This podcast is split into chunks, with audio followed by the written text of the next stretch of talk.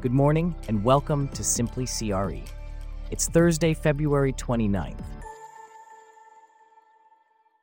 On today's show, Invesco pays $55 million for a new Jersey industrial asset, while Ireland's 50 billion euro commercial real estate is at risk, according to the central bank. Plus, we'll discuss how worried you should be about commercial real estate. This coverage and more up next. I'm David, and you're listening to Simply CRE.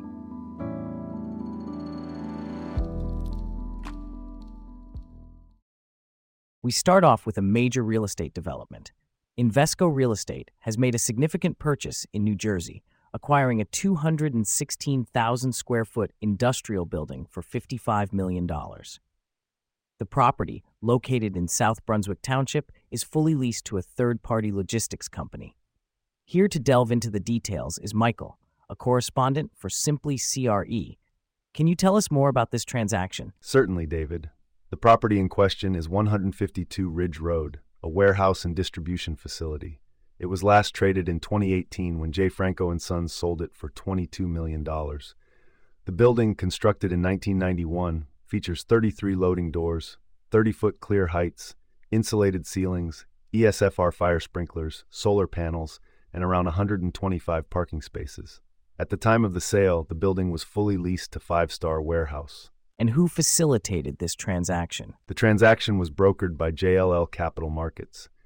The team was led by managing directors Jordan Avanzato and Mark Duval, directors Nicholas Steffens and Jason Lundy, senior managing director Jose Cruz, and associate Connor Walsh. What can you tell us about the location of this property? 152 Ridge Road is situated in New Jersey's Cranbury submarket, which is conveniently close to Interstate 95.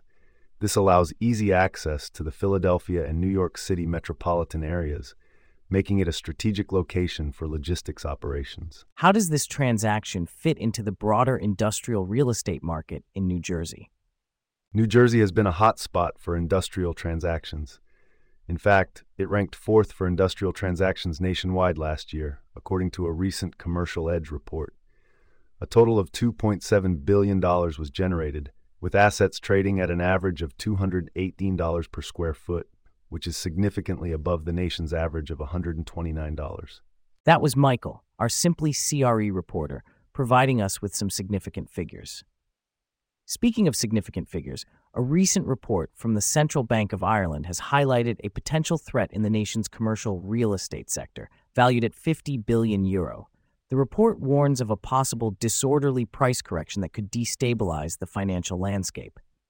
Here to discuss this further is Celeste, a correspondent for Simply CRE.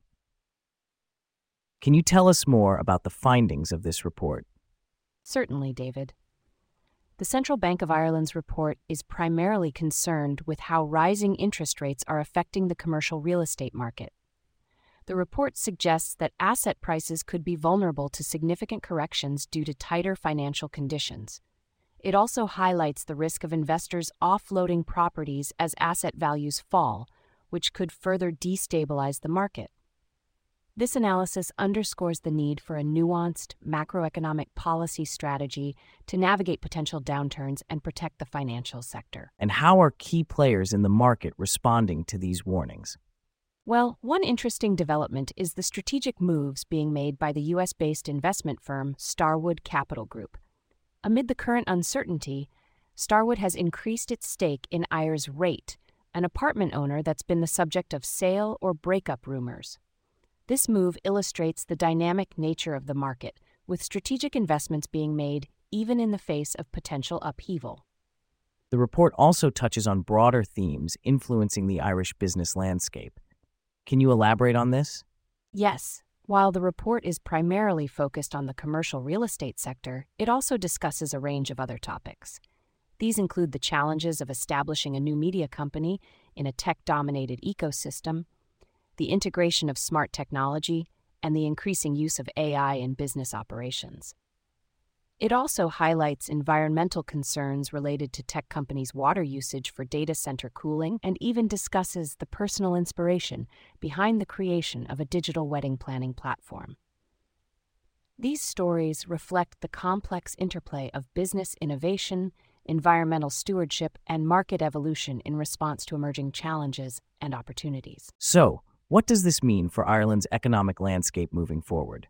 The Central Bank of Ireland's warning serves as a reminder of the interconnectedness of economic sectors and the potential ripple effects of disruptions in one area. As Ireland navigates this uncertain period, the resilience and adaptability of its investors, policymakers, and entrepreneurs will be crucial. The insights gained from past experiences and innovative approaches to current challenges will undoubtedly shape the future trajectory of Ireland's economic landscape. Thanks for the update, Celeste. As we continue to monitor these developments, let's shift our focus to the recent troubles at New York Community Bancorp, which have reignited fears about the global commercial real estate market. The sector has been in turmoil since the start of the pandemic, and investors are increasingly concerned about the fallout from the declining value of office buildings and other properties. James, our correspondent for Simply CRE, is here to discuss the situation. Why are these concerns resurfacing now, four years into the pandemic? Well, David, the nature of the commercial real estate sector has set the stage for a slow moving crisis. Commercial property valuations can take a long time to adjust to shifts in demand, and mortgages take years to mature. Meanwhile, interest rates have risen dramatically, making it challenging for building owners to refinance debt. The banks hold debt on buildings that are no longer worth what they were just a few years ago, but no one is exactly sure which loans might unravel. This uncertainty is causing concern that distress in commercial real estate could derail the US economy. What's the worst case scenario here? How could this situation impact the average investor? Most individual investors tend to have little exposure to commercial real estate in their investments. However, the bigger problem would be bad commercial property debt pulling down banks. As we saw in 2008, financial institutions are tightly intertwined. The effect of further credit events in the commercial real estate market could spill over into many other sectors.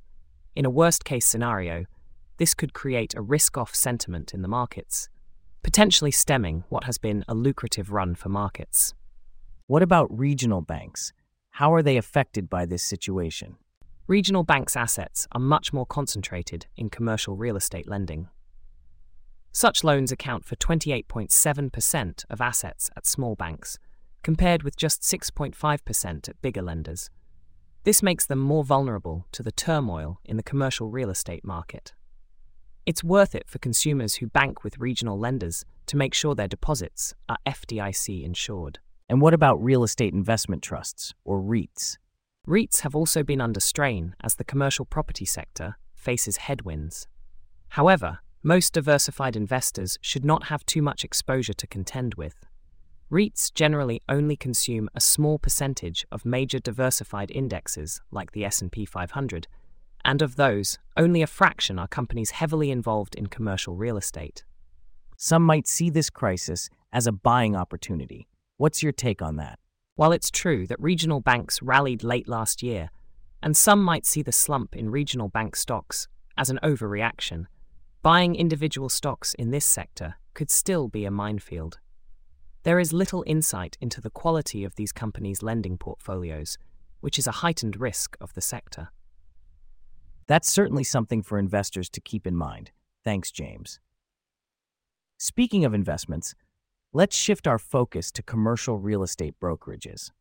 Despite recent challenges, there's a sense of optimism as we move into the new year. Many firms managed to turn a profit in the final quarter of 2023 even with the work from home trend and interest rate impacts. Here to discuss this further is our correspondent, Bella. Can you tell us more about the current state of commercial real estate brokerages? Certainly, David. While some brokerages struggled at the end of last year, others managed to end the year in the black. Executives from the largest publicly traded brokerage houses are expressing optimism that the commercial real estate markets have finally hit bottom and that business will improve later this year. That's encouraging. Can you give us some examples of firms that managed to turn a profit despite the challenges? Absolutely. CBRE, for instance, surpassed stock analyst expectations, while Newmark saw triple digit growth in net income. Cushman & Wakefield also experienced a 5% increase in leasing activity. These performances suggest that commercial real estate markets may be on the upswing. What strategies have these firms used to weather the storm? Firms that diversified their revenues towards services and management fared better. CBRE, the largest global brokerage firm, posted a net income of 477 million in Q4, a nearly 500% increase over the same period last year. Newmark reported a Q4 net income jump of 468%, from $6.4 million to $36.5 million year over year. Colliers saw net earnings of $95 million in Q4 and $254 million for the year, while Cushman & Wakefield managed to turn a Q4 profit of nearly $70 million. And what about firms that didn't fare as well? Marcus & Millichap, which focuses almost entirely on brokering investment sales, failed to eke out any profits last year. The firm reported a $10.2 million Q4 loss, with revenues dropping 37% during that period to $166.2 million and a full year loss of $34 million as the investment sales business dried up. What's the outlook for the commercial real estate market moving forward? While no executives expect miracles in the first part of this year, many anticipate business to turn around during the second half. This is especially true for leasing, as more companies become emboldened to make space decisions, and in capital markets, especially if the Federal Reserve begins to chip away at interest rates. That's certainly something to watch. Thanks for that, Bella. And with that, we wrap up our stories for today. Thanks for listening to Simply CRE. We'll see you back here tomorrow.